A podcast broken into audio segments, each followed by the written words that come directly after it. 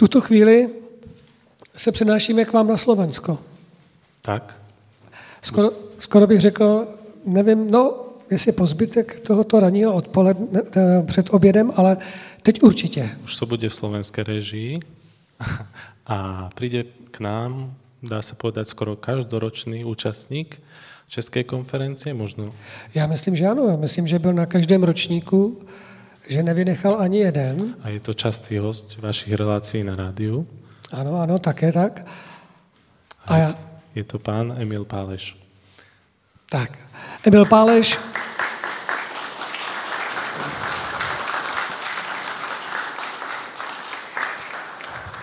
Kým príde, tak ja spomeniem názvy jeho prednášok. Určite to stojí. Je Česká konferencia zárodkom duchovného parlamentu napríklad, alebo duchovná identita Európy, výzvy a úlohy. To boli prednášky v minulosti. No, než tam bylo podstatně ještě víc nějakých dalších. Takže Emil, jestli můžu, poprosím vás, pojďte sem ke mně, pojďte k nám. Já moc děkuji, že nás navštívil znovu a tu učitelku a toho zloděje koní, toho už mi z hlavy nevymažete, protože to si pamatuju. A mě by stejně o tomto rozhovoru spolu ještě asi pohovoříme, protože to mě bude zajímat asi celý život, dokud se to nenapraví. Takže teď je to vaše a jsem velice potěšen, nebo očekávání, co jste si pro nás připravili. Ďakujem za slovo. Vážený, prítomný. Mám hodinku a vy vydržíte bez prestávky s pozornosťou. Musíte statočne vydržať. Vidím, že ešte... Pred 2500 rokmi v talianskom mestečku Elea žila taká škola filozofov, ktorí sa volajú Eleati. A oni mali takú zvláštnu náuku o nepremenlivom súcne. Hovorili, že to, čo skutočne je vlastne večné, nemenné a že každá nejaká zmena a ten dojem, že niečo sa niekam vyvíja, že sa to premienia, takže to je vlastne zdanlivé, že to je neexistujúce, alebo je to nejaký taký akoby nepodstatné, že každá zmena je nepodstatná. A tu hovorí, že tá skutočná pravda, to čo naozaj existuje, je duchovná a je večná a prirovnávali ju k sfére stálic, ktoré sú večne rovnaké. A ten zmyslový svet, to je také niečo také, akoby také efemérne bytie, ktoré sa stále mení, ale vlastne je, buď neexistuje v skutočnosti, alebo je nejaké nepodstatné. A v dejinách filozofie to sa dnes učí, akože to bolo také nejaké kuriózny pohľad na svet, zdá sa, že veľmi extrémny a nepravdivý, alebo však tvrdiť, že zmyslový svet neexistuje vlastne. Tak. Čiže ako keby to nemalo žiaden význam pre súčasnosť. A ja vám chcem dať dnes príklady na to, že pochopíme a aplikujeme túto elejskú filozofiu a oživíme ju v novej podobe, a preto som nazval túto moju knižku Novoelejská psychológia ekonomiky,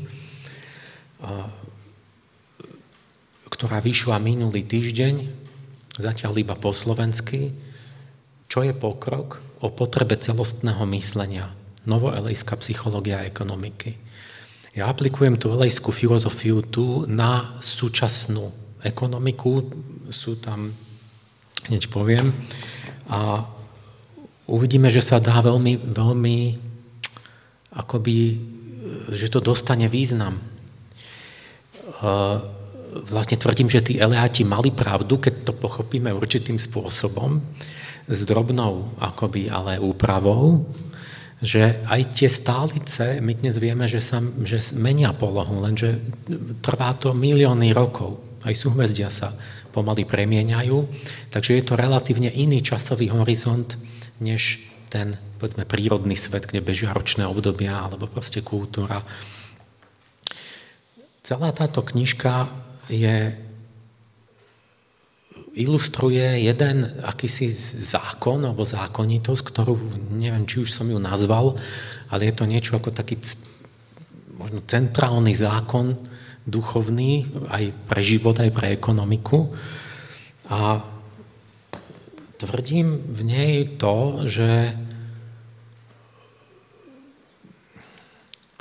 a to sa dá formulovať teraz viacerými spôsobmi. Jeden z nich je taký, že jediný pokrok je pokrok hodnôt. A žiaden iný pokrok neexistuje. Ak existuje, zdá sa, že máme všelijaký pokrok, technický pokrok, taký pokrok, tak vtedy je zdánlivý. Chápete, to je podobné ako u tých eleátov, že akoby tie hodnoty duchovné boli akoby tie hviezdy, to podstatné. A také tie vonkajšie fenomény spoločenské, že v tom hentom sme pokročili, ja neviem čo, politicky, technicky, henták, toto máme, tak toto je niečo nepodstatné. Prečo? Lebo iná formulácia toho zákona, že akýkoľvek jednostranný pokrok spôsobí, že sa nám zdá, že sme pokročili v nejakom smere, ale za chrbtom nám vznikne nejaký nový negatívny jav, ktorý všetky tie benefity pohltí, takže sa to vykráti. Takže vlastne suma celkového pokroku, jednotlivých pokrokov a celkových úpadkov, keď zoberieme celosvetovo, celospoločensky a dlhodobo, tak suma pokroku a regresu sa vždy rovná nule. To je silné tvrdenie, nie? Že de facto sa môžete upokojiť, lebo nemôže dojsť k žiadnemu pokroku, lebo vždy sa to niečím vyrovná, niečím zlým. Ale tam je to ale, že pokiaľ ľudská povaha zostane rovnaká, tak potom sa to vždy vynuluje. Ale keď sa človek, akoby to naše jadro, akože naše vedomie, postoje, charakter budú stúpať, no tak tam potom naozaj môžeme pokročiť. Ale ide o to, že nerobme si ilúzie, že bez zdokonalenia charakteru môže dojsť k nejakému pokroku vonkajšou cestou. A celá knižka sú iba príklady vlastne z dejín, zo súčasnosti, ale aj do budúcnosti na to, že vždy to bolo tak. A že my sa vlastne klameme. Do budúcnosti, teda poviem niečo z minulosti, nejaké príklady, čo stihnem, také kúsky z tejto knižočky a potom druhá polka tej knihy smeruje aj do budúcnosti, že vo svetle tohto zákona, keď ho začneme chápať, že čo nás čaká teraz, čo je pred nami, keď vstupujeme do doby robotizácie a tej technologickej nezamestnanosti, tak čo to spraví s človekom a čomu budeme čeliť úplne novým problémom a že ako teda by sme mohli vyriešiť to čomu ideme v ústrety.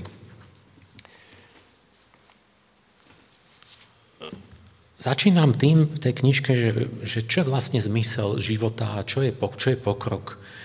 No, je jedna vec, na ktorej sa od Aristotela všetci zhodnú. To je dobre začať tým, že zmyslom života je byť šťastný. Každý chce byť šťastný. Čiže vlastne šťastie je jediná vec, ktoré všetci chcú samo pre seba. Všetko iné, keď robíte kvôli niečomu. Nejaký peniaze, alebo prístroj, alebo niečo organizujete, aby niečo. A nakoniec to aby to končí pri tom šťastí. No je nejaký subjektívny stav, kedy sa človek cíti šťastný. A to už nie je pre niečo ďalšie, ale to je vlastne ten konečný zmysel. A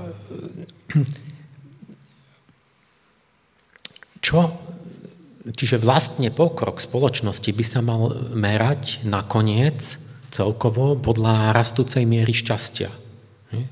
To všetci súhlasia. Lenže a čo je šťastie ozajstné a čo vedie k tomu šťastiu? V 20. storočí to bolo jednoduché, že HDP, hrubý domáci produkt, je vlastne ten ukazateľ lepšieho života. Tak sa hovorilo, že do 25 rokov sa zdvojnásobí kvalita života, lebo sa zdvojnásobí objem výroby. Čiže keď budeme mať všetkého viac, tak to všetko, už to sa samo nejako spraví, že budeme šťastnejší. Určite kúpite chladničku, televízor. No. Toto dnes už je tak vidno, že to neplatí, že už sa to netvrdí, lebo narazíte na paradoxy, že takého typu, že tak dobre, tak keď tie bohaté krajiny ako Európa by mali byť šťastnejšie, nie? A prečo máme oveľa viac samovrážd v porovnaní s černokmi v Afrike? My sme tí nešťastnejší, keď sme bohatší. Prečo v Spojených štátoch sa strojnásobili užívateľia antidepresív od roku 2000? Najbohatšia krajina a chytá ich záchvat nešťastia. Tu máte graf, že ako stúpa príjem, vlastne hrubý domáci produkt na obyvateľa.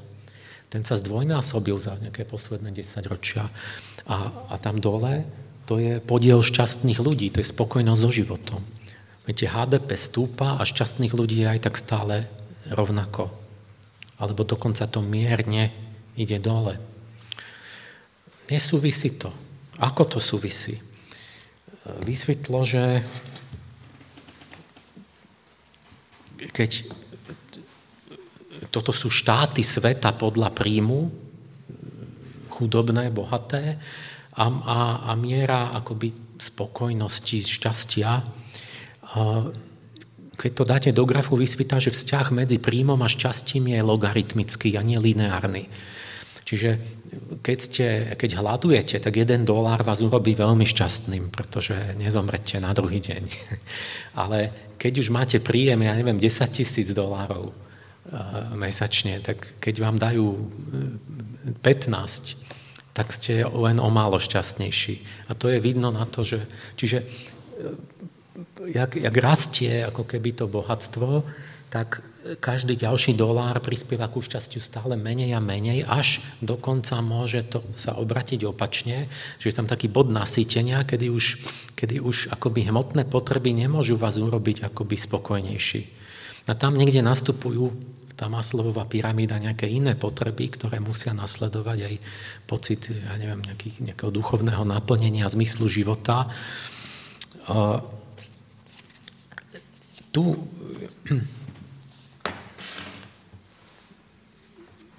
To rozpojenie medzi tým hmotným blahobytom a šťastím je už také zreteľné, že vlastne sa to teraz je v móde, že začal tým Bhutan a OSN už robia všetky tie indexy, akoby, že namiesto HDP je nejaký index kvality života celkový, kde sú zahrnuté proste sociálne, duchovné, rôzne tieto, a to sa meria, že či robíme pokrok v tom indexe šťastia, a v posledných 10 ročiach máte také tabulky, tam zaujímavé veci vysvitnú, že sa ocitne, povedzme, Kostarika medzi najpokročilejšími krajinami, teda, že je najpokročilejšia, lebo tá celková kvalita života, jak tí ľudia sú šťastnejší než nejaký Američan alebo Nemec.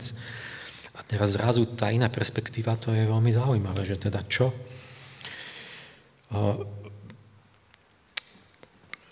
Čiže stále je tá otázka otvorená, že ale čo vedie k tomu šťastiu? Všelijaké systémy slubovali šťastie a vždy sa to vyklúva z toho ilúzia, že keď je tie politické ideológie alebo náboženské.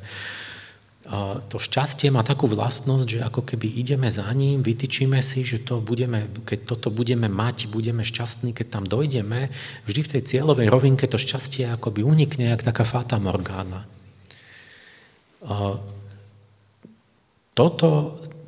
Tu treba ekonomiku integrovať s psychológiou, inak sa to nedá vyriešiť. Tu sú hlboké otázky, pretože šťastie je psychologická veličina, že ako to vlastne vzniká a že či vôbec nejaký existujú rôzne typy myslenia.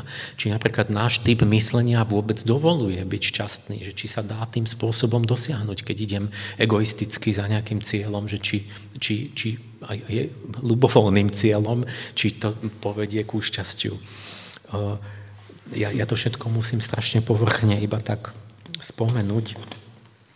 To, že nám uniká jaksi ten konečný zmysel, to znamená, že my akoby máme pokrok v nejakom smere, ale niekde nám to uniká A to si vyžaduje celistvé myslenie, proste mať na zreteli celok, že kde je ten problém inde, že nakoniec vlastne stojíme na mieste a zdá sa nám, že čo všetko už pokročilo, ale stojíme de facto na mieste. Čiže potreba mať na zreteli celok. Preto ten podnadpis o potrebe celostného myslenia. Máme dve oblasti, kde sa ukázala, kde už ľuďom sa vyjasnilo, že prečo je potrebné myslieť celkovo. Jedna je ekológia a druhá je medicína. Ekológia, viete, že my niečo povieme, že robíme priemyselný pokrok, ale pritom sa externalizovali škody a hovorilo sa o zisku a niečo, ale pritom sa zničila príroda a nakoniec to vysvitá, že suma sumárum, nemáte žiaden zisk. Toto je zaujímavý graf. HDP stále rastie, ale sú ekonomovia, čo povedali, ale však HDP je úplne zlý ukazateľ, pretože HDP môže napríklad rásť až do neba a ľudia môžu byť stále chudobnejší a nešťastnejší. Lebo my do HDP zarátate, že povedzme vyrobím, ja neviem, olovnatý benzín, a mám HDP, lebo vyrobím za miliardu, ale zničím prírodu za 5 miliard a ľudské zdravie. No a to je ďalšie HDP, pretože môžete sanovať tú prírodu, investovať do... Čiže vám tým, že ničíme veci a musíme ich naprávať, tak nám stále len rastie to HDP a tak, že sme stále máme lepšiu ekonomiku. V HDP máte, ja viem, že čím je viac väzníc, tým vám rastie HDP. A tak, čo to je za ukazovateľ? Tak vymysleli taký ukazovateľ, že indikátor skutočného pokroku, GPI, kde sú proste od prírody toho, ako človek, že či chodíte ďaleko do práce, či sa vám rozpadá rodina, či máte voľný čas. A tak tie celkové efekty, že to by mal byť lepší ukazateľ. A tam im vyšlo zaujímavá vec, že v 70. rokoch vyvrcholil ten skutočný pokrok a odtedy stagnujeme. Už 50 rokov stagnujeme.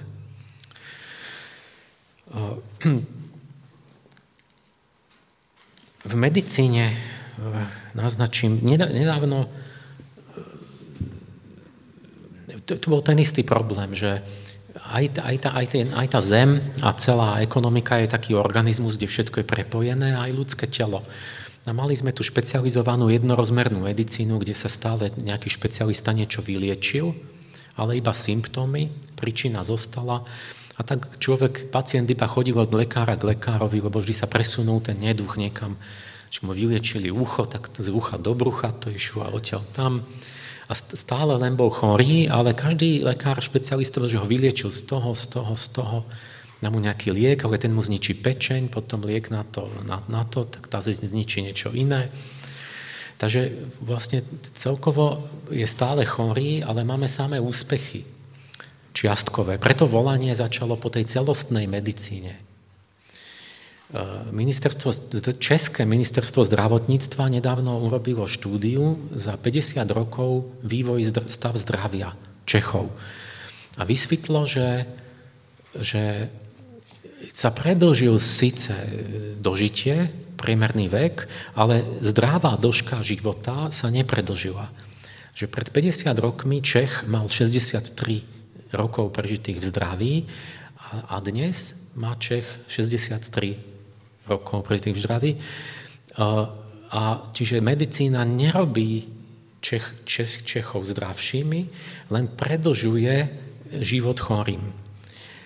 Že už keď sú na nejakom handicape alebo tak. Čo to je za vizitka? Tak jak to je možné, keď medicína za 50 rokov urobila technický pokrok? Kde sa to potom zmizlo? Niekde to muselo uniknúť, tak musí sa zhoršovať asi životný štýl Čechov. Oni sa prejedajú, alebo niečo. Niekde je problém. Sú štúdie, že keď lekári štrajkujú, tak sa zníži úmrtnosť. A nikto nevie, že čo sa deje vlastne.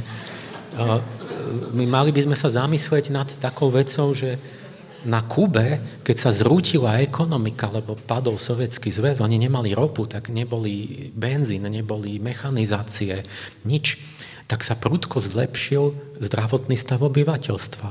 Srdcovocievne choroby, cukrovka, všetko padlo o polovicu, o tretinu.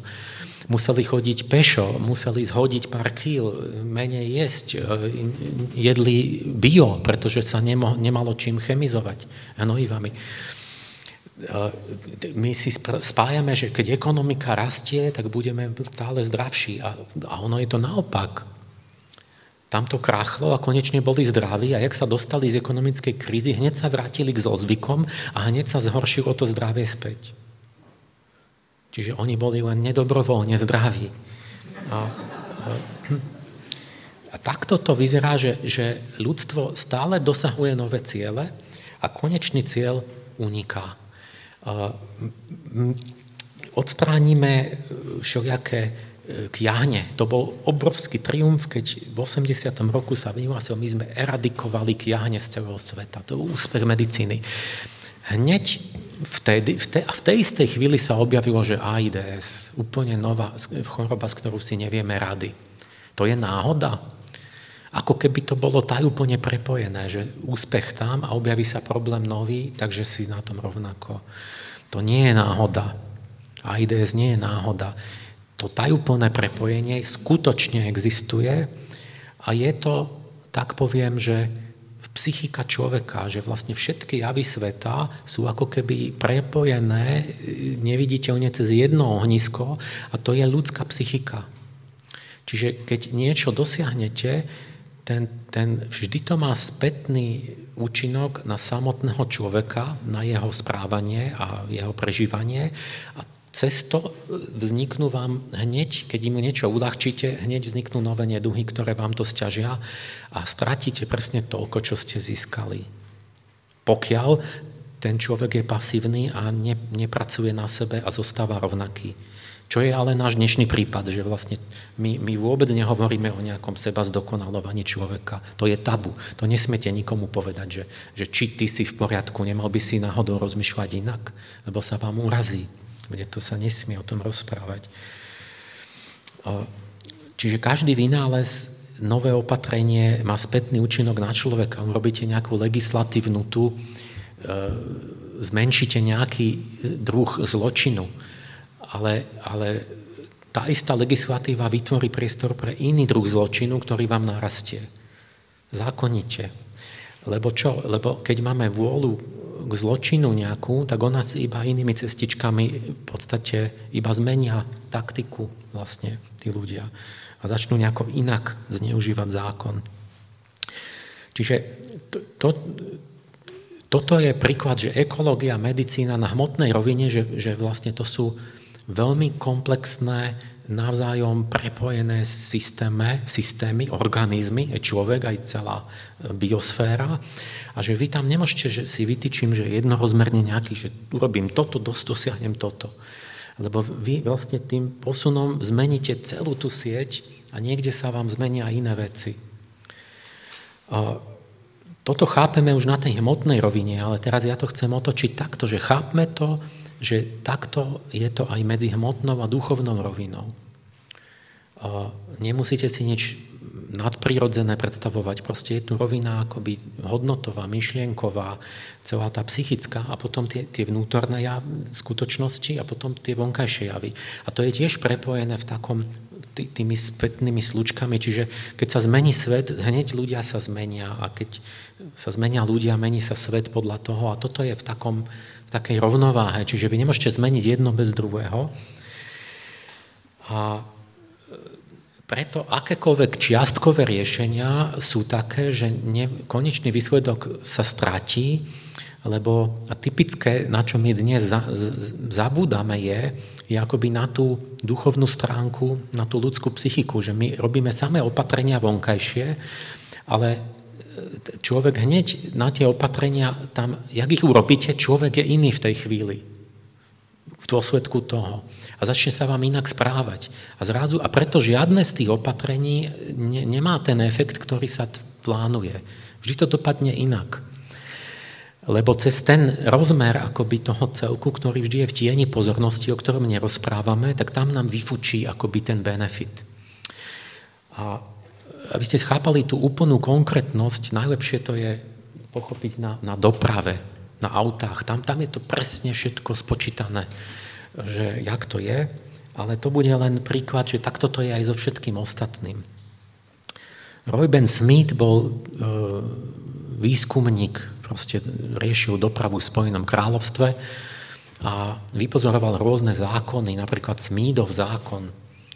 To je vzťah, on riešil bezpečnosť, tak to je vzťah medzi, že počet smrteľných nehôd na cestách sa rovná, alebo je tak približne úmerný počtu aut alebo najazdených kilometrov krát počet obyvateľstva, akoby hustota obyvateľstva a ešte tam nejaká odmocnina na druhu a niečo proste. Čím viac ľudí a čím hustejšia doprava, tak tým viac smrteľných nehôd. A toto je empiricky vypozorované, že to takto bolo približne v každej krajine a tak, a že to stále platí po dlhý čas. A teraz zaujímavé na tých Smithových zákonoch je čudná vec, že tam vôbec nehrá rolu technický pokrok. A že jak to? Však keď zdokonalíte technické autá a vozovky, tak by ste mali mať bezpečnejšiu jazdu, čiže menej mŕtvych. Nemyslíte? Že proste máte nejaký starý tragač a máte nejaké supermoderné auto, kde máte veľmi dobré brzdy, ABS, elektroniku a tak. Tak keď vbehne mi chodec, dupnem na brzdy, tak v tom špičkovom aute rýchlejšie zabrzdím, nie? Mám lepšie brzdy, budem mať kratšiu brzdnú dráhu a nezrazím ho. Nie? Než keby som mal také nejaké, že mi to sotva brzdí. Neznie to racionálne? Či nie? A ste v pokušení tomu uveriť, že? Nie, že v lepšom aute máte kratšiu brzdnú dráhu. No, to je to, čo prvé človeka napadne. A nie je to pravda vôbec, lebo zabudneme na čo? Na ten duševný rozmer. V tom hoci ako zdokonalenom aute máte stále rovnakú brzdnú dráhu. Pretože idete rýchlejšie. A to sa volá kompenzácia risku, alebo homeostáza risku, že proste ten vodič ako náhle cíti, že má lepšie auto, vie, tak môžem ísť rýchlejšie, lebo zabrzdím včas. A ide ako rýchlo, no presne po ten pocit, že kde má tú hladinu, že tak toto už je riskantné. Takže tá kompenzácia risku je vlastne taká zákonitosť, že potenciálne technické zdokonalenie, ktoré potenciálne mohlo zvýšiť bezpečnosť, využijú iba ako zvýšenie výkonu, že rýchlejšie sa niekam dostanem a bezpečnosť zostáva rovnaká a počet mŕtvych rovnaký. To isté platí pre všetky tie ostatné veci, že zaviedli bezpečnostné pásy. Bolo vypočítané, že o 40% bude menej tých, že sa nezabijú na prednom skle tí vodiči. Potom prekvapene pozerajú, že počet mŕtvych je rovnaký. Jak to? No, keď sa cítim bezpečnejšie, jazdím rýchlejšie a ten počet mŕtvych, áno, vodiči menej zomierali, ale presne o toľko viac zomrelo chodcov, cyklistov, motorkárov a detí na zadných sedadlách. Čiže vlastne sa to iba prelialo inde.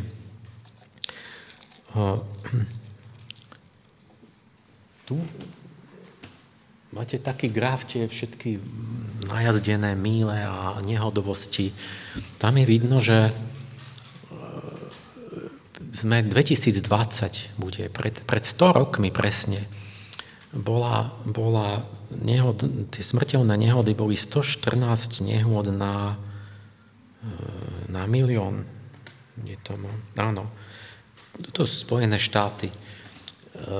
Dnes je to 114 na milión.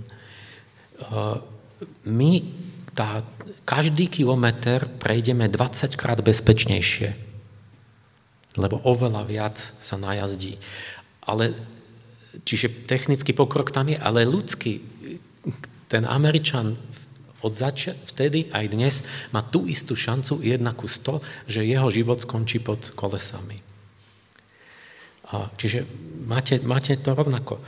Dokonca,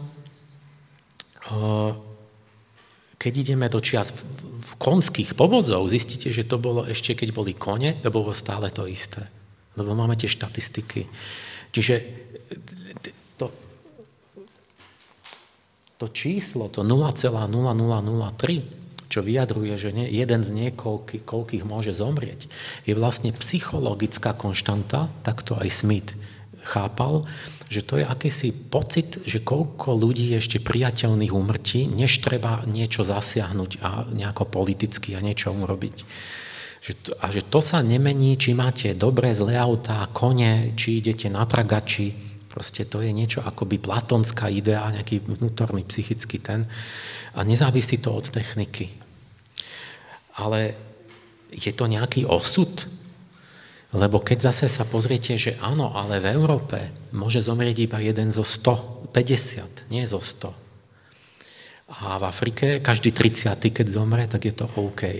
Tam má ľudský život menšiu hodnotu.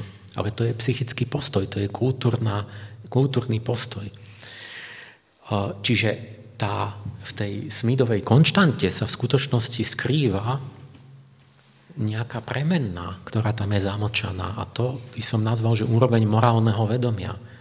Že ako si vážite život, ako ste, zručnosti, schopnosti, opatrnosť a tak. Keď sa to zmení, a to vidíte na tých rozdielných kultúrách, že Afrika, Európa, Amerika, tak potom je menej mŕtvych na cestách. Ale nie tá technika to mení, ale tá zmena toho mravného vedomia to mení. A tam toto je nejaká ekonomická rovnica, kde je zamočaná vlastne tá morálna premenná, ktorá je tam de facto najdôležitejšia. Čiže čo je pokrok? Technický pokrok je, ale bezpečnejšie cesty nie sú, keď ide o to. Tak ale si môžete povedať, že no dobre, tak síce sú rovnako nebezpečné, ale aspoň sa rýchlejšie niekam dostaneme tými lepšími autami. Kam? Do práce? Nie. Vysvetlo, že čas dochádzania do práce sa nezmenil od čias starého Ríma. Vždy idete pol hodinu jednu a spolu hodinu cestu späť. V priemere štatisticky je to vždy rovnaké. Či idete na pešo, či na vozíku, či s koňom, či ste išli v aute, či rýchlovlákom. A stále je to rovnaké. A dôvody sú psychologické, že to je priateľný čas dochádzky do práce. Keď to máte bližšie, môžete ísť ďalej, nájdete si tam lacnejší byt, lepšie zamestnanie a tak. A keď je to viac, keď niekto už cestuje hodinu s jedným smerom a hodinu späť, tak už vlastne vy už si to nemôžete dovoliť. Takže sa musí niečo udiať, musia zaviesť nejaký metro alebo niečo. Takže to sú krásne veci, že ja som predpovedal, že keď budeme lietať rýchlosťou svetla, tak budeme chodiť denne do práce na Mars. Asi takú polhodinku. Tam budú lacnejšie nejaké tie budovy. Čiže zrazu to je duchovná konštanta. Napríklad zavedenie železnice nič neurýchlilo, len sa rozrástli tie predmestia a robotníci začali dochádzať do tých vzdialených štvrtí. Čiže sa len zmenila urbanizácia, ale nikam ste sa nedostali rýchlejšie. Takže dobre, tak je to rovnako nebezpečné, rovnako veľa času tam musíte stráviť, ale aspoň, keď to rýchlejšie beží, že je väčší výkon, že máme viac vyrobíme, viac stihneme. Nie? Nie. Nemáme ničoho viac. My máme poštovú banku, ktorá za štvrtstoročie po skončení komunizmu robila štúdiu reálneho príjmu. Od 1989 to bolo 2014. Že jaké sú proste reálny príjem, to je ten balík, že čo si naozaj kúpite za priemerný plat. A čiže tam tá mena je, že minúty, koľko musíte pracovať na nejakú vec. Lebo však nominálne my dostávame 8 násobok 8-krát viac korún máte českých, ale kúpite za to osminu.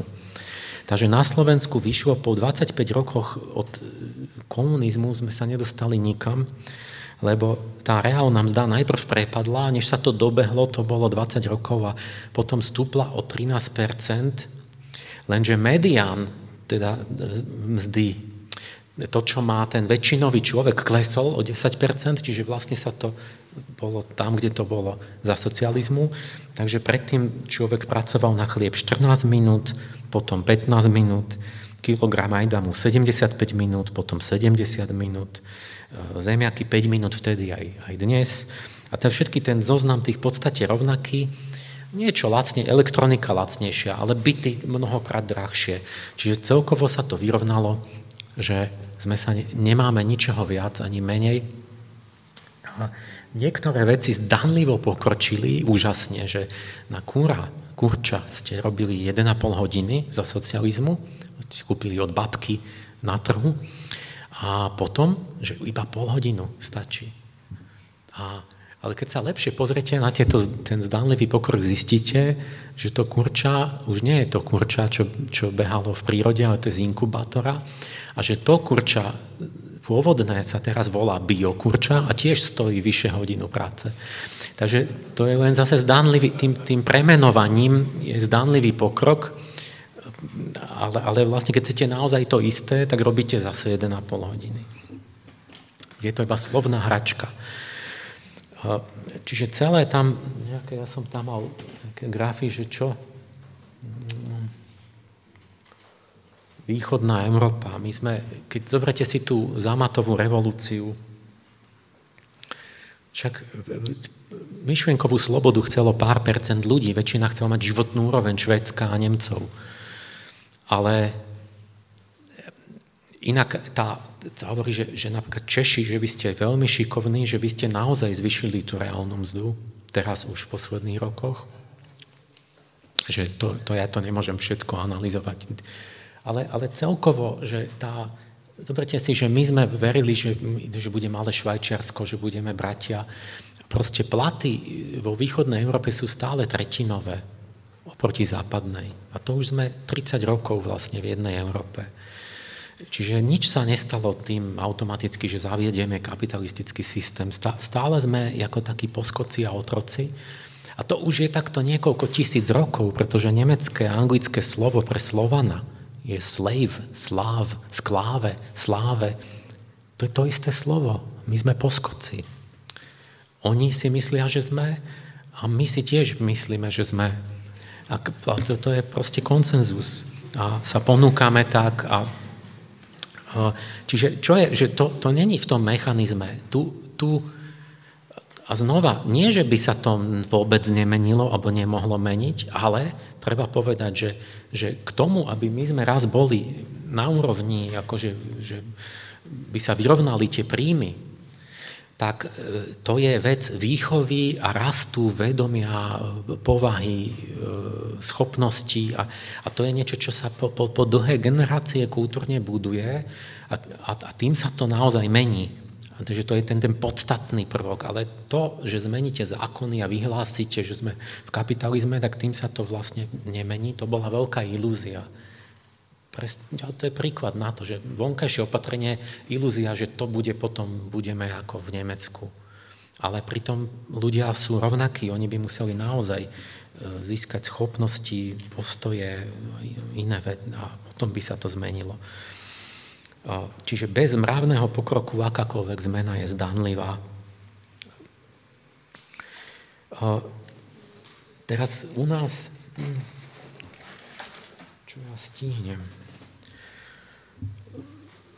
U nás teda, teraz znova tá otázka, že však ale medzi tým tá digitalizácia, však to sa znásobila, tá výroba. Jak to, že máme stále rovnaký reálny príjem, približne? Kde sa to podielo? No veď vyrobíme niekoľkokrát viac. No do nerovnosti napríklad, nerovnosť vnútri krajiny a u nás ešte aj nerovnosť medzi krajinami, lebo odteká zisk von. Čiže a tu vidíte nejaké grafy nerovnosti, že kde sa to podielo. Tu vidíte, že produktivita ekonomiky ide hore, ale od 70. rokov priemerná mzda, aj v Amerike, aj v Európe už to prišlo, stagnuje. Čiže robotníkovi dám stále rovnako a tá digitalizácia, čo mi znásobí zisk, tak to si všetko nechám.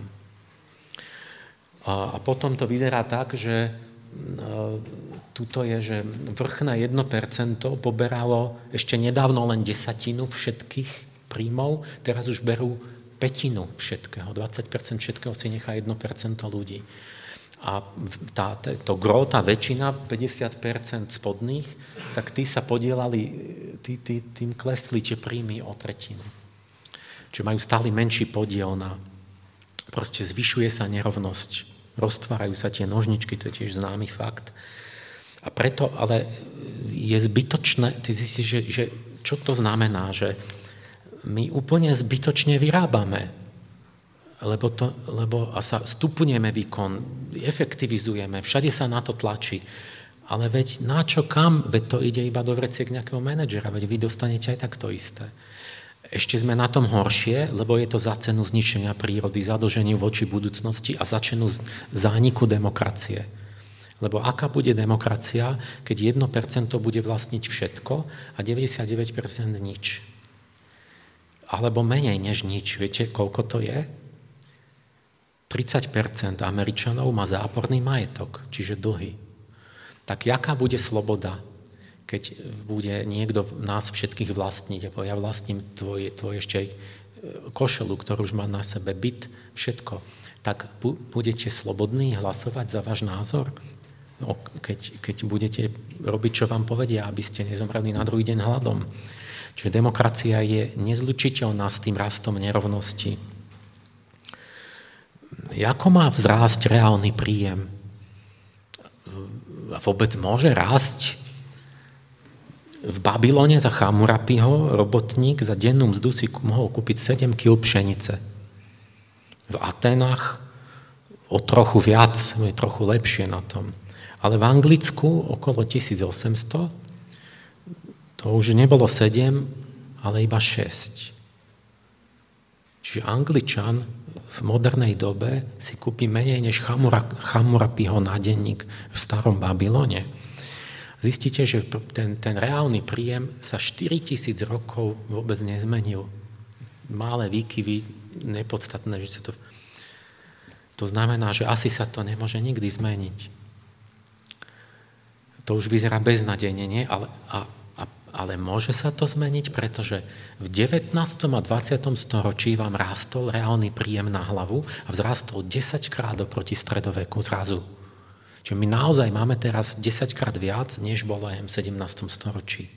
Každý človek. Jak to? Prečo to zrazu rástlo? A teraz to zase prestalo rásť, lebo sa to zastavilo. Zas nám dávajú viac menej stále to isté posledných už pár desaťročí.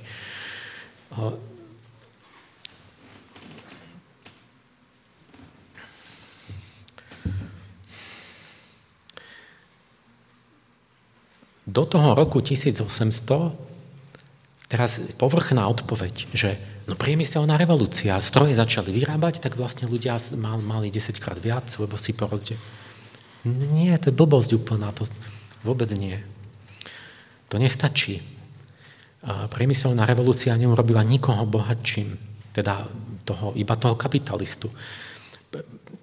Takto, že a inovácie technické boli vždy. Vynašli veterný mlyn a kolovrád a neviem čo, po celé tie tisícročia, ale nikdy nezvyšili reálny príjem ľudí.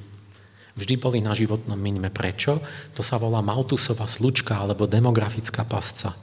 Že dialo sa iba to, že inovácie po celé tie tisícročia produkovali nie bohatstvo, ale produkovali ľudí. Bolo viac ľudí na zemi. Lebo prečo?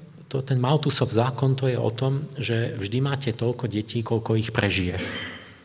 Čiže vlastne ľudia majú geometricky veľa detí, obživa rastie len aritmeticky, takže vlastne epidémie, vojny a takéto veci, hlad vždycky skresá tú populáciu potiaľ, pokiaľ vyžijú. Čiže keď vy nájdete nejaký vodný mlyn, tak máte niečoho viac, tak vám prežije o 2 deti viac. tak je len viac ľudí na Zemi, ale všetci sú na životnom minime takisto, jak predtým. A toto platilo po tisíce rokov. A udiala sa v celej ekonomickej histórii vlastne jediná obrovská udalosť, že v 19. storočí nastal veľký únik z tejto Maltusovej slučky a z chudoby. To je niečo absolútne jedinečné. Ale nie vďaka priemyslu, lebo v Anglicku už 100 rokov bola priemyselná revolúcia a oni mali len o to viac detí. Moji 6 detí a tak, čiže a stále mali rovnaké platy. A vôbec neboli bohatší. Na to, aby boli bohatší, museli nastať úplne iné veci, ktoré majú kultúrny charakter. Jednak vznikol ten triedny boj a socializmy, že proste si uvedomili, že musíme sa nejak inak prerozdeliť, ale to 100 rokov boja bolo o nejaké nové idei. Že vlastne či robotník má právo, aby niečo dostal z toho a tak. Čiže zmena hodnotového systému. Druhá vec bola, čo začalo vo Francúzsku úplne nezávislé, kde to bolo takzvaný demografický prechod, že ľudia začali mať menej detí, lebo predtým mali stále deti a umierali.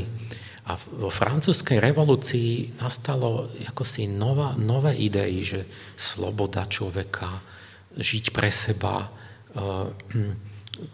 sebaurčenie ženy a proste takéto úplne iná hodnotová orientácia. A s tým išlo spolu, že si povedali, že začneme regulovať, koľko budeme mať detí, že žena podľa mne stačí, ja chcem mať 2 a tak. Čiže to bol nejaký, ja nemám na to čas, ale tá vec vôbec nesúvisela s priemyselnou revolúciou, lebo vo Francúzsku vtedy vôbec ešte nebol priemysel. A začalo sa, tu vidíte to šírenie, tá kultúrna myšlienka, že zmyslom života je niečo iné, než sa len rozmnožovať a mať nekonečne veľa detí a prežívať. Tak tá sa vám šírila z Francúzska a vidno úplne po lingvistických hraniciach, že prišlo to k tým, čo poznali francúzštinu skôr, lebo začali čítať tie veci a navštevovali sa. A tak to došlo v priebehu 19. storočia do celej Európy a potom do celého sveta. Teraz už aj Irán, Čína už prešli tým prechodom. Zhaslo mi to.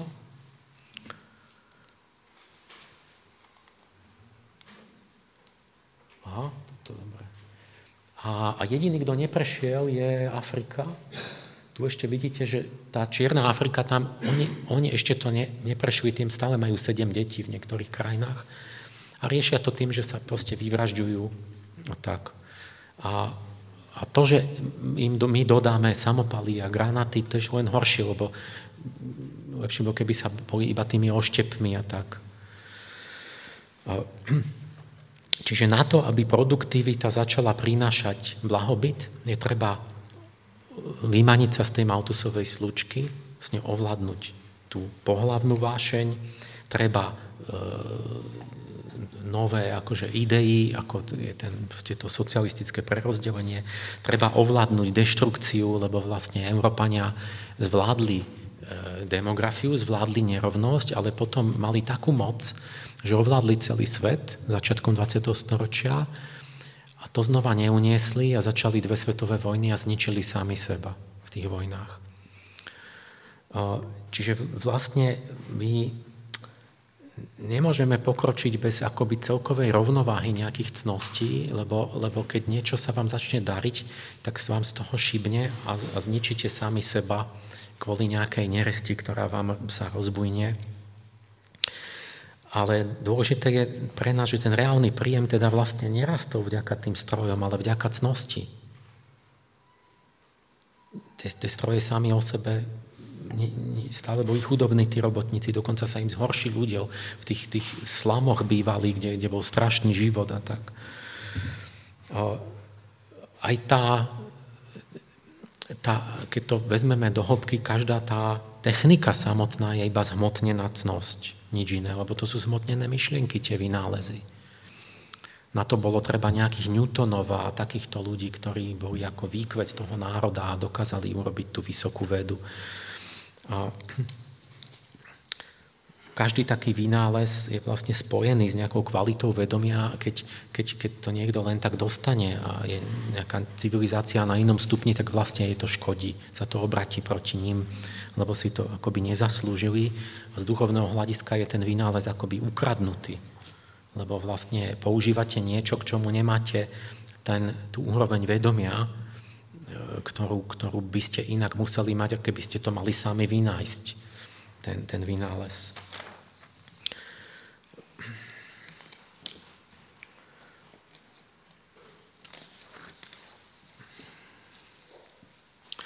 Čiže pokrok je trvalý iba do tej miery, do akej je všestranný.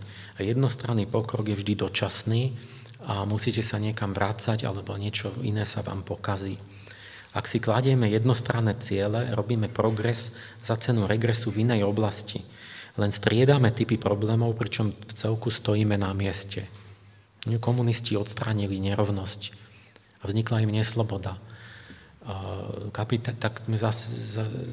Kapitalisti mali slobodu, ale vznikla im nerovnosť. Keď to tak máte z neslobody, sme sa vrátili zase naspäť, že sme zase v kapitalizme, ale zase máme slobodu a vzniká nám nerovnosť. Čiže my striedame problémy, my nerobíme pokrok v celkovo. Robíme vždy niečo na úkor niečoho iného a celkovo sa iba motáme. A na toto je veľa tam v knižke príkladov rôznych, že treba udržať rovnováhu, akoby harmonickú, celistvú, proste ten svetonázor, tú harmonickú nejakú osobnosť proste hodnot a strata tej rovnováhy zapričiní cykly.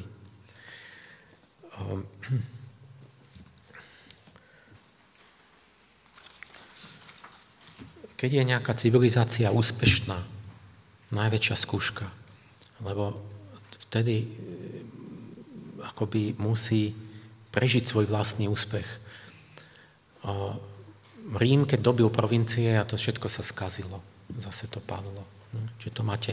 Ibn Chaldún už pred 700 rokmi opísal taký cyklus, že cnosť vedie k materiálnemu blahobytu u jednej generácie, tá generácia, potom tí vnúci, synovia a vnúci sa skazia, zabudnú na tvrdé časy, začnú sa smiať všetkým hodnotám a padne to zákonite. A že toto sa stále cykli a cykli. My sme očividne nevieme uniknúť tomu Chaldunovmu cyklu, lebo vďaka nejakej disciplíne a hodnotám a našich otcov sme vytvorili blahobytnú spoločnosť a teraz nikto si nič neváži, tak ideme teraz a spadneme a v tej biede znova budeme motivovaní, aby sme začali robiť niečo pravdivo a poctivo, znova to pôjde hore. Ten cyklus pôjde väčšine, pokiaľ nezačneme byť duchovne aktívnym, že my uprostred blahobytu musíme mať duchovné ideály. Inak zase padneme a budeme sa učiť na tom, že všetko sa pokazilo. Teraz musíme začať diskutovať o pravde, o dobre, zlé, o tom a nie čakať, až to zase padne. Tak to je dva alebo tri také úžasné poučné paradoxy tam opisujem. Jeden sa volá, že paradox prekliatie prírodných zdrojov alebo paradox hojnosti. To ilustruje vzťah toho vonkajšieho a vnútorného, že ľudia, každý by chcel nájsť hrudu zlata, myslí si, že bude šťastnejší. Nechceli by ste. Lenže psychológovia zistili, že nie. Že vlastne ten pocit vášho šťastia, či vyhráte v lotérii, alebo či máte nejaký trvalý úraz, že aj tak sa to vráti viac menej do rovnakého. Naopak, keď niekto náhle zbohatne, tak môže z toho vlastne mu šibnúť, alebo čo. Celé krajiny by ste mysleli, že keď niekto má prírodné zdroje, že to je výhoda. Evidentne. Napríklad Kongo. Veď oni tam majú koltan, urán, diamanty, čo je úžasne bohatá. Boh obdaril Konžanov proste plno darmi. A takže by mali mať lepšiu ekonomiku, nie? A jak sa tam žije, to je jedna z najhorších katastrof. Tam sú nepretržité boje, milióny mŕtvych, po miliónoch znásilňujú, tam je kanibalizmus, tam nič. To je strašná krajina. Prečo? To je to prekliatie, krvavé diamanty. A že tie zdroje, tá spoločnosť není na to zrelá a tam začnú vojska a zahraniční aktéry a koncerny a začnú tam boje. To ťažba tých drahocenných zdrojov financuje tie armády a vlastne celkovo máte výsledok horší, ako keby tam radšej, keby to nenašli, tak by žili lepšie. Toto platí na celom svete, že napríklad, keď máte niekde ropu, tak máte menej demokracie, vysvetlo. Že krajiny chudobné na prírodné zdroje majú lepší ekonomický rast a keď máte prírodné zdroje, tak horší. Jak to? Nie? No a teraz zistíte, že to je tým, že keď vám nenájdete tú hrudu zlata alebo ropu tam, tak musíte pestovať vlastné schopnosti, niečo sa naučiť, vzdelať sa, vytvoriť niečo vlastným úsilím. A keď niečo nájdete ležať v zemi, tak to je pokušenie vlastne upadať. Schopnosti vám upadajú a to sa z dlhodobého hľadiska vypomstí. Napríklad v Amerike, kde bolo uhlie, mali vyššie platy a z dlhodobého hľadiska sú chudobnejší, lebo si zvykli ľahšie akoby prísť bez vlastnej zásluhy k bohatstvu. Aj v Európe to platí, keď nájdú norskú ropu, holandský plyn, ale tým, že poďme je nejaké zrelšie to obyvateľstvo, tak sú také miernejšie tie efekty. Ale vždy tam je ten efekt toho pokušenia, toho prírodného zdroja. Klasický príklad bolo španielské striebro. V 16. storočí Španieli v Amerike našli 40 000 tón striebra. A to bolo viac, než bolo v celej Európe. Tam by ste mysleli, tak oni zbohatli, oni musia prosperovať. Výsledok: Španielsko zrujnované, bankrot, ľudské túžby, očakávania a pohodlnosť rastli rýchlejšie, než pritekalo to striebro. A keď tá rieka striebra vyschla, tak sa ocitli úplne v biede, lebo všetky zručnosti, remeslá, ponovne nič nebudovali. Proste zostali v úplnej zaostalosti. Ešte tragikomickejšie je Nauru, to je Tichomorská republika. Oni si vydobili slobodu, aby mohli svoje zdroje spravovať, mali fosfáty, predali fosfáty proste zahraničným spoločnostiam. Z večera na ráno druhá najbohatšia krajina v príjme na hlavu, rozdali všetko a boli zrazu boháči. Tak usúdili, že nemusia pracovať a tak. Nájte, fosfáty sa minuli za 30 rokov a zrazu vysvetlo, že výsledok bol, že Naorčania úplne zleniveli, neschopní, bez žiadnych akoby schopností. Priemerná váha 100 kg, všetci obezní. Všetko sa zrútilo, tak prišli s prosikom, že znova chcú ísť k Austrálii, tá im posiela peniaze, že nechcú tú slobodu už teraz. Čo je sloboda? Čo sa oplatí, aká sloboda, aké bohatstvo. Naorčanov to úplne zrujnovalo, ale tak, že nemohli sa vrátiť ani k záhradníctvu, lebo celá ostrovmesačná krajina. Čiže chorí, zlenivení a bez aj pôdy a úplne detinské. Čiže čo? Sloboda je stav mysle. Sloboda spočíva v sebaovládaní, sebapoznaní, vo vnútornej rovnováhe a voľnosť, ktorá už sa obracia proti mne, tak to je priveľa slobody. Takisto s bohatstvom. Bohatstvo je vnútorné. U koho tie vonkajšie statky presiahnu vnútorné bohatstvo duše, tak, že si prestáva klásť ciele a stráca motiváciu sa zdokonalovať, tak ten má priveľa bohatstva, lebo ho tu už de facto demotivuje. Čiže prírodné zdroje môžu byť požehnanie, ak sa využijú na nejaké skutočne ľudské ciele, ale sú prekliatím, ak nahradzajú ľudské schopnosti a tú potrebu nejakej práce na sebe. Ale to isté platí pre zahraničnú pomoc. Angus Deaton teraz Nobelovú cenu zhodnotil, že v Afrike proste tá pomoc robí viac škody ako osohu, lebo podlamuje vlastné sily tých domorodých národov a korupciu a vlády potom nezávisia od ľudí. Čiže prekliatie zahraničnej pomoci. Nie, že máte viac materiálne, ale spôsobí to vlastne tou reakciou psychiky tých ľudí, to spôsobí, že ste zhoršili.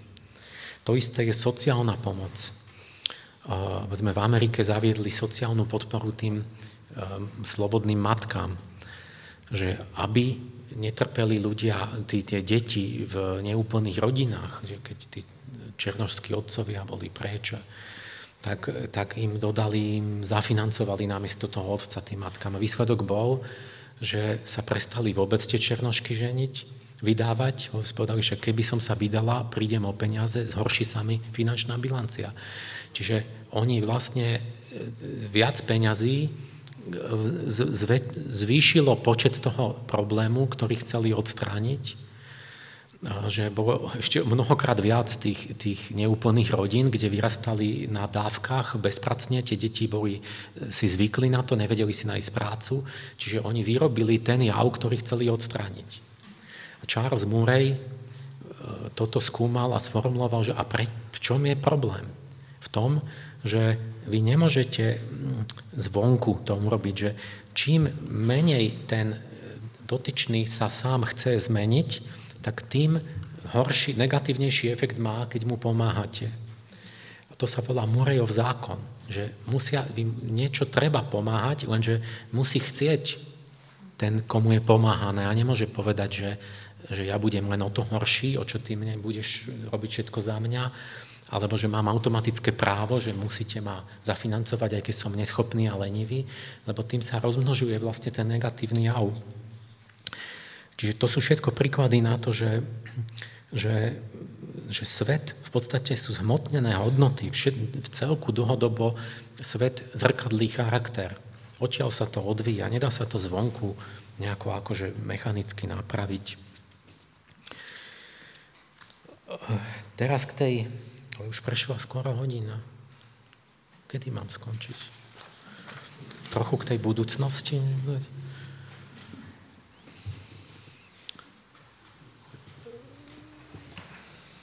Chcete mi povedať... Trochu k tej budúcnosti, že čo sa deje, keď niečo vynájdeme? Myslím, že budeme na tom lepšie. Každý vynález nahrádza, niečo uľahčuje, nahrádza nejakú schopnosť. A tá schopnosť človeka začne zakrnievať. Mení to človeka, napríklad navigácia v aute, výborné. Ale ak to začnete používať, stvrkáva sa hypokampus v mozgu. To bolo to centrum, ktoré vám umožňovalo sa orientovať v priestore. Čiže vám, keď to vypne, tak neviete, netrafíte domov. A všetko tak je, že keď prišli párne stroje, nahradili prácu svalov a predtým človek musel tvrdo pracovať, teraz to robí stroj, to je krásne, lenže začne sa scvrkávať vlastne kondícia, že svaly odchádzajú, tak aby sme vysvetlo, že to nebol, že to, my sme to potrebujeme kvôli zdraviu, tak sme vymysleli šport. Lenže niekto už sa nedonúti k tomu, aby športoval a začne byť chorý. Čiže potrebujete akoby nahradiť každý vynález, musí raz nejaká cnosť, nejaká sebadisciplína, aby vám to neuškodilo. A takto to platí so všetkým, a teraz nielen v tej toto je, že stroje a svaly, to je tá hmotná rovina. A my teraz vstupujeme do obdobia, kedy tá umelá inteligencia a tieto digitálne veci nahradzujú našu pamäť, naše, ja viem, máte kalkulačku, tak nevedia násobilku deti. Máte web, tak si nič nepamätáte. A teraz bude umelá inteligencia, to znamená, že stratíme schopnosť samostatne myslieť, lebo sa budeme spoliehať na umelú inteligenciu. Predstavte si, že čo keď stratíme schopnosť rozmýšľať. Však to už začalo u mnohých. Tá digitálna demencia a ešte tí techno-optimisti, že to bude výborné, že vlastne budeme mať čip v mozgu a že vlastne na sieti, že jak nás nápoja na sieť, tak sa nám rovno budú objavovať hotové myšlienky, hotové riešenia v hlave, a že sa náhle zvýši 1000-násobne inteligencia všetkých ľudí, lebo že na sieti máte 1 000 000-krát viac informácií a 1 000 000-krát rýchlejšie to spracúvať, takže my budeme všetci múdrejší. A vôbec sa nejakých nelaká, že teda budeme vlastne stroje, že vy len dostanete príkazy a nebudete vedieť prečo. My ideme teraz celkovo do obdobia, keď ide byť tá téma technologickej nezamestnanosti je aktuálna. To už sa v v tom hoteli Fairmont Gorbačov zvolal pred 25 rokmi tých magnátov a oni už riešili, že nás čaká petinová spoločnosť, že 20% ľudí všetko vyrobí s tými robotmi a 4/5 ľudí budú zbytoční. A teraz čo s nimi? Tak vymysleli, že tititainment bude, to je niečo ako také učičíkanie, aké dieťa chcete, aby neplakalo. Takže pre tých sa vymyslia nejaké pseudočin, také, že budú robiť čeličo, že aby mali pocit, že sú dôležití a tak, ale v skutočnosti budú zbytoční. Lebo že hrozí nezamestnanosť. Teraz sa zdá, že po 25 rokoch, že ten Gorbačov brain trust, že sa mýlili, lebo stále je nezamestnanosť iba 10%. Že ako by sa to nenaplnilo. Lenže ja tu v tej knižke hovorím, že pozor, že nezamestnanosť akože vlastne nestúpla, ale to bolo presne to, čo ja som vtedy predpovedal, že jak to bude. A deje sa to, že my akože máme prácu, ale keď si položil otázku, je to práca? Naozaj? Alebo je to ten zdánlivý svet? Nám vzniká pseudosvet. Čo všetko? Že vlastne, napríklad, že plánované zastarávanie, psychologické zastarávanie, že my vyrábame, aby sa to pokazilo a hneď vymenilo. Čiže žarovka mohla 100 rokov svietiť, ale každé 2 roky ju kupujete. Čiže to je... A máme prácu, ale zbytočnú. Keď už teraz sa vytvárajú nové priania, celý ten reklamný priemysel, 1% HDP svetového ide na reklamu, aby ľudia mali viac prianí, o ktorých by inak nevedeli, aby sa malo čo vyrábať, lebo by boli ľudia nezamestnaní. Čiže predtým to bolo opačne, že malo sa vyrábať, lebo boli nejaké potreby. A teraz vlastne my sme tu kvôli podnikom, že my máme mať nejaké potreby, aby oni mohli vyrábať.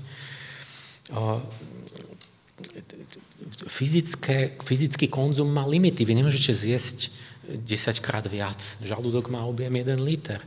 A tak nebudete nosiť 50 oblekov naraz. Tak vzniká tu celá tá dimenzia takej tej digitálneho, virtuálny svet, že kde budú nové potreby, že povedzme videohry, 100 miliárd ročne už je obrat. Ale čo sa tam v tých videohrách ako deje, že či to má zmysel?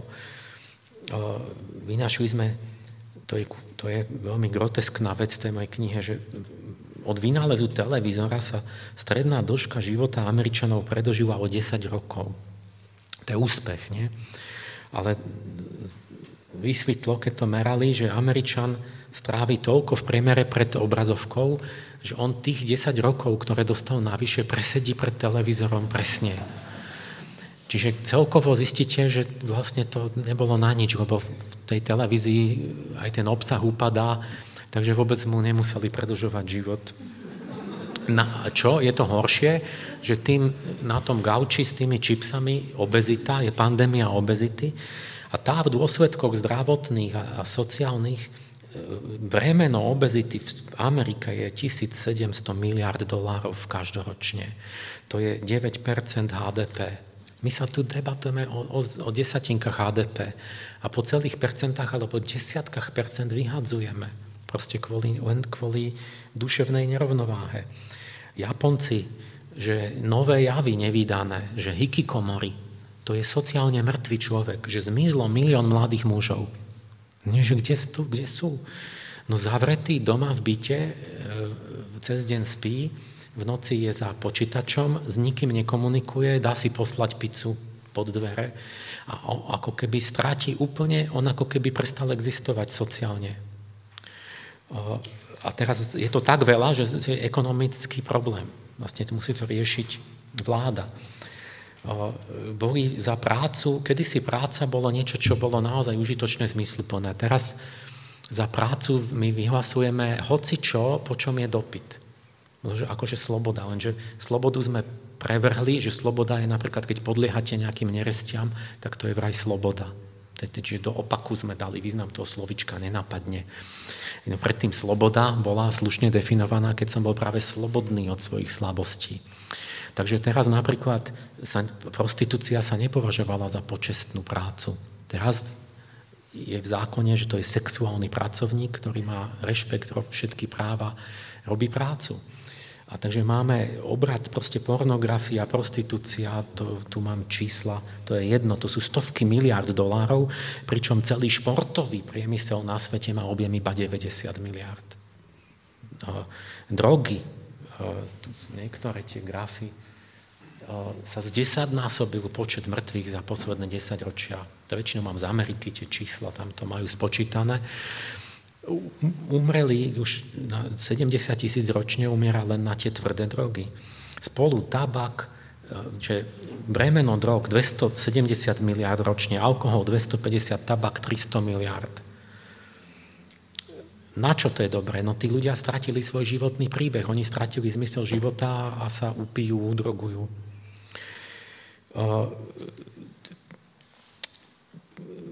Práca, ďalšia práca vznikla vďaka kriminalite. Máte počet uväznených ľudí v Spojených štátoch, zrazu na 5-násobok. A máte veľa práce. Musia mať 7 000 väzníc a 7 miliónov ľudí majú pod policajným dozorom.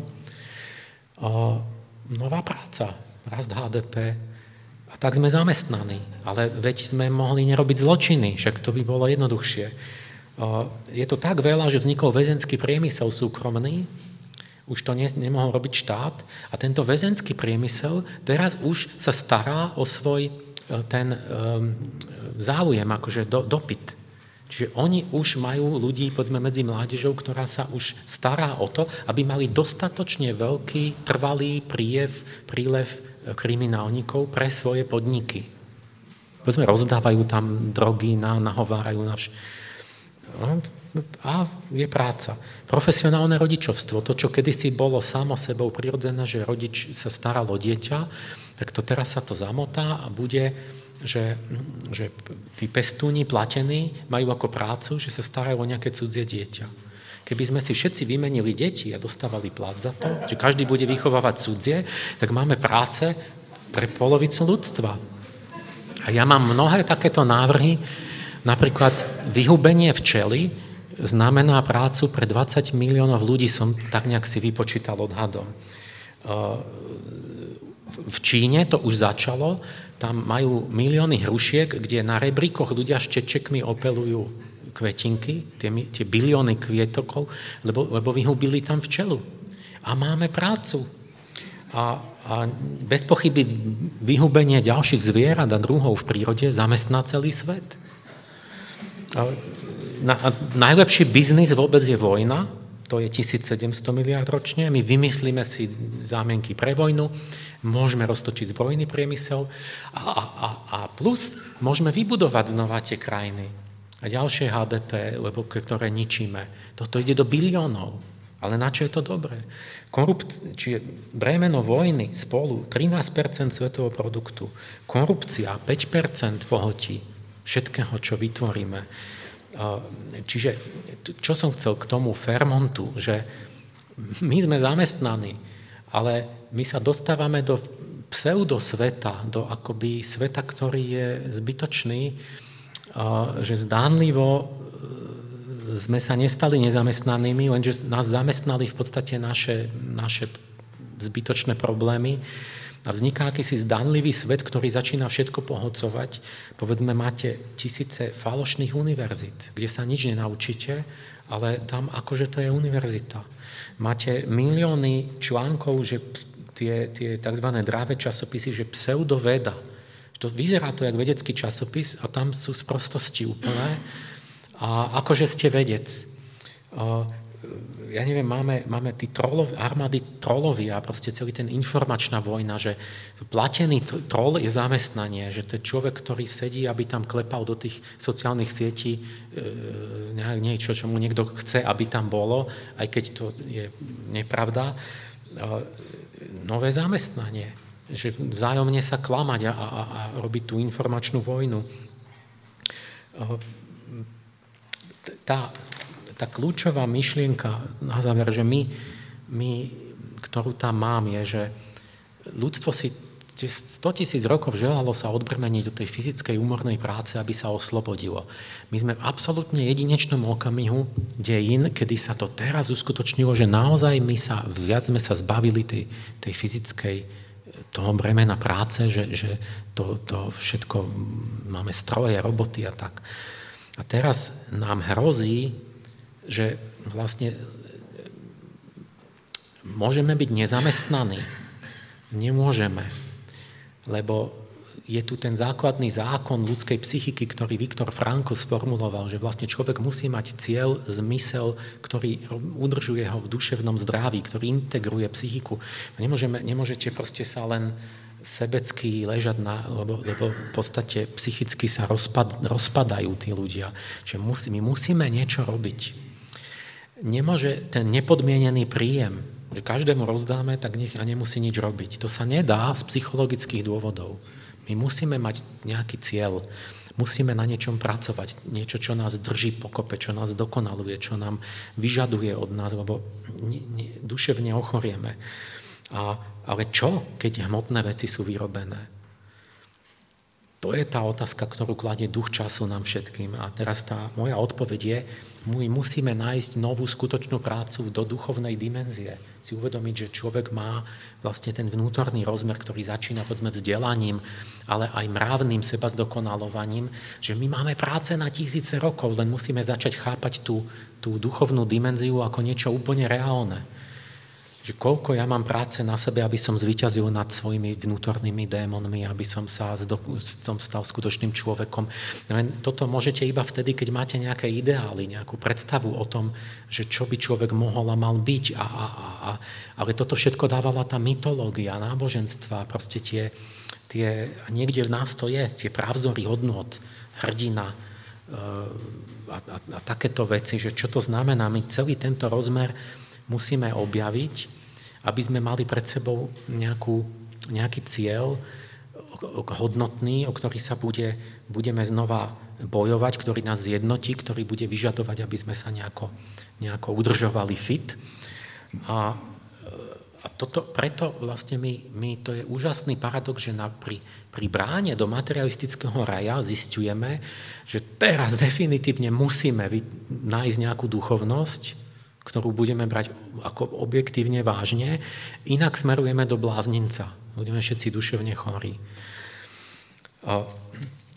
Čiže nestačí pseudopráca, lebo niekde hlboko my to cítime, že to je vlastne fiktívna práca, že mám fiktívnu komunitu. Ja môžem si robiť pseudo náboženskú komunitu, pseudo niečo, ale my niekde to naše hlboké ja vie, že to je iba akože, že to sa iba hráme. A to nás neuzdraví. My musíme nájsť skutočný pevný bod, takú hodnotovú severku v tom nehmotnom, akoby v tom vnútornom svete, ktorá bude cieľom a zároveň kritériom objektivity. A toto je dôležitý moment, že vlastne doteraz stredovek a tak 90% skoro všetci pracovali s hmotou. Rolník, remeselník, kováč, murár. Tá hmota nám dávala spätnú väzbu a vychovávala nás. Keď som to robil zle, neurodilo sa mi, spadla mi klemba, lámal sa mi ten meč. Čiže to nás držalo v takej objektivite. A keď sa teraz skoro všetci presunú do takého sociálnej sféry, iba takých akože spoločensko nehmotných činností, jak teraz, že vo výrobe bude 1% a všetci budú v takom tom vo sfére nejakej práce, akože duševnej, tak sa pýtam, aké bude kritérium, že či je to naozaj práca, alebo či to je len zdanlivé práca, kde vlastne nerobím nič, alebo je to nejaký sebaklam. Že si budem myslieť, že ja som Michelangelo, ja som geniálny. A ešte moji priatelia mi to potvrdia, ale v skutočnosti neviem kresliť. A také, lebo si myslím, že ja som Einstein, ale bude to blbosť celé. Toto teraz vzniká, že ľudia je kauč za jeden víkend a myslí si, že a vznikajú tie pseudokomunity a také tie bublinovatenie spoločnosti, kde navzájom on sa spojí s takými, čo si to potvrdia. Keď mu poviete, že to tak nie je, tak povie, tá, s tebou sa nekomunikujem, ty si nesympatický človek. Takže stratíte komunikáciu a tam sa zavrú do fiktívnych svetov, čiže všetci smerujeme do psychózy. A museli by sme niečo mať vnútorne, čo nám dá objektívny nejaký spätnú väzbu, že vyvíjam sa vnútorne správne, alebo nie. A čo je to ten vnútorný breh, ten pevný bod vnútri? No na toto ja sa pripravujem 25 rokov s tou mojou prácou, s tou školou, že tu niečo aj vnútri existujú nejaké zákony, ktoré sú v tých právzoroch obrazne odjak živa boli akoby zhrnuté. A to, čo celý Platónov ideál bol, on sa inšpiroval vlastne matematickou geometriou, lebo to je taký príklad objektívnej intuície, že je to niečo čisto vnútorné. Vezme z poučky geometrie, to empiricky nemôžete nikde namerať v skutočnosti, ale to intuitívne máte vhľad, že to je takto. Platí Thalesová veta. A tá geometria bola vzor pre tie Platónové idei a platonici, ako ja, aj, my vlastne veríme, že aj tie pravzory dobra, krásy, pravdy, hodnot sa dajú vnútorne nahliadnúť jaksi objektívnou nejakou intuíciou, podobne ako tá Pythagorová veta, Thalesova, tie matematické poučky. A že existuje vnútri duše akási objektívna alebo intersubjektívna časť, ktorá sa volá duch.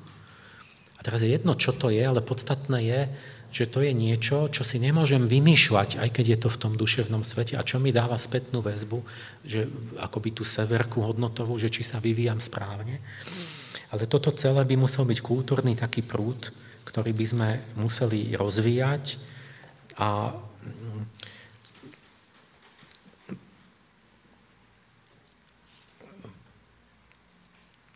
zapojiť etické hodnoty do ekonomiky. Zatiaľ to robili len Číňania, to majú v programe, že konfuciánsku ekonomiku, u nich etika je integrálna súčasť ekonomických úvah a rast HDP za pár desaťročí sa znásobil 25-krát. Čo nebýva proste rast, ktorý nikto nemá, žiadna iná krajina. A už sa začína debatovať o tom, že či tá konfuciánska etika práce náhodou nehrá rolu v tom, že vlastne ekonomicky rastú tiež. Ale ja to hovorím celý ten čas, odkedy Čína začala, že by sme to mali urobiť niečo také. Čiže my, keď pochopíme, že tie technické a právne opatrenia musia byť spojené s cnosťami, alebo dokonca môžu byť nahradené cnosťami, že vám bude stačiť menej zákonov, menej vyrábania, keď a nahradíte to čisto nehmotnou vecou, tak toto bude podľa mňa tá revolúcia, ktorú tá skutočná, a v ten deň objavíme morálnu technológiu. A čiže náš problém globálny, a už som to nehovorím, to je sám, ale to už je vlastne, že my nemáme duchovnú víziu, nemáme cieľ, nemáme niečo, čo by motivovalo ľudí k dobrej vôli. My technických riešení máme, ale nikto ich neuskutočňuje, pretože akoby nemá, nevieme sa na nich dohodnúť a nemáme dobrú vôľu. A preto vlastne, čo dať na záver, že zdá sa mi, že už sme takmer v bode, kedy ďalší technický pokrok, nejaká nanotechnológia, neprinesie už žiaden ďalší skutočný pokrok, lebo všetko sa to vyplitvá do týchto iných javov, až sa to obratí skôr proti nám, a že my musíme to vyvážiť tým pokrokom vedomia a naučiť sa také veci ako abecedu korektného dialógu, exaktnú morálnu predstavivosť, duchovnú alfabetizáciu potrebujeme, proste začať chápať reálne ten priestor hodnot ako reálnu silu, výrobnú, tak to poviem, úplne hmotne reálnu, proste, ktorá účinku, čo je reálne? Reálne je to, čo má účinky, fakticky, čo má výsledok, dopad. Tam investovať do toho duchovného pokroku by malo okamžité ozdravujúce, proste mnohonásobne akoby prínosnejšie efekty, proste, ja neviem, do vzdelania investovať a vychovať človeka akoby všestranne dobrého, do harmonicky rozvinutého, to je podľa mňa výnos 10 000%. Ja to žiadne priemyselné odvetvie nemá. Lebo on vám sám od seba bez nákladov bude robiť samé dobré veci až do smrti potom. Nemôžeme lepšie, ale my to robíme akoby stále naopak, že vzdelanie je na chvoste. Takže chcem povedať, že vlastne platí niečo ako zákon zachovania duchovnej hodnoty, a to je tá posledná formulácia toho môjho zákona, ale to isté inak, že ona proste tú duchovnú hodnotu môžete vyrobiť len naozaj úprimným tým skutočným úsilím, mravným, vnútorným. A nedá sa to vonku nahradiť, že to je taký pekný príklad, je knihtlač, že kedysi sa robili ručne na pergamen knihy. A to ste si rozmysleli, keď ste robili rok knihu, že či tam dáte niečo múdre. Potom prišla knihtlač, zrazu bolo 100-násobne viac tých, ale začali sa publikovať blbosti. A ľudia boli znechutení v renesancii, že jaký úpadok nastal. A ešte netušili, že bude internet. Že keď tam môžete na sieti kecať úplne bez námahy, tak tam máte ešte neskutočný proste blbosti. Čiže zistíte, že čím ľahšie niečo publikovať, tak máte viac toho, ale múdrosť nevzniká tým, že ten stroj 1000-krát vytlačí tú knihu a tá múdrosť vzniká stále ako predtým, vlastne nejakým vnútorným úsilím, kde sa musíte namáhať. Čiže vlastne dojde k tomu technický vynález v oblasti tlače a tej publikácií spôsobuje iba rozriedenie múdrosti, že vlastne je to ako ihla v kope sena medzi miliardami sprostostí, ale nie, že by vzniklo niečo múdrejšie. Takto je to aj s legislatívou podobne, že tá vôľa k spravodlivosti a zločinu, tá sa iba rozleje po iných cestičkách akoby legislatívnych, alebo so vzťahmi medzi ľuďmi. A vlastne ten zákon zachovania hodnoty je to, že nakoniec, lebo takú poslednú vec si zoberte, že keď som mal ručný šperk, to malo hodnotu ako keby takú, nielen vonkažu, aj vnútornú. Teraz mi stroj vyrobí 1000 takých hneď. A zrazu nemáte k tomu už ten vzťah. Čiže je ich 1000-krát viac, a máte pocit, že majú menšiu hodnotu. Alebo si zoberte, že keď niekto si šetril a postavil si sám prvý dom a teší sa z toho. A teraz môžu roboty vyrobiť, že o mňa 1000 domov. Tak myslíte, že z tých 1000 domov budete mať 1000-krát väčšiu radosť ako z toho jedného domu? No to sa nedá, pretože proste ľudská kapacita tešiť sa je obmedzená. Čiže z každého ďalšieho domu sa tešíte menej. A z toho 1500 už vôbec nie, ale to máte len starosti. Čiže tu sú také vnútorné určité skutočnosti, ktoré sú nezávislé od toho vonkajšieho technického akoby podoby sveta a ktoré nemôžu jeden druhého akoby nahradiť, alebo sa nedá vyrobiť jedno z druhého. A zistíte nakoniec, že z toho konečného ľudského hľadiska veci majú tú hodnotu, ktorú som do nich vložil mojim ako keby duchovným úsilím, mojou dobrou vôľou, napríklad do vzťahov. A že nie, ani viac, ani menej.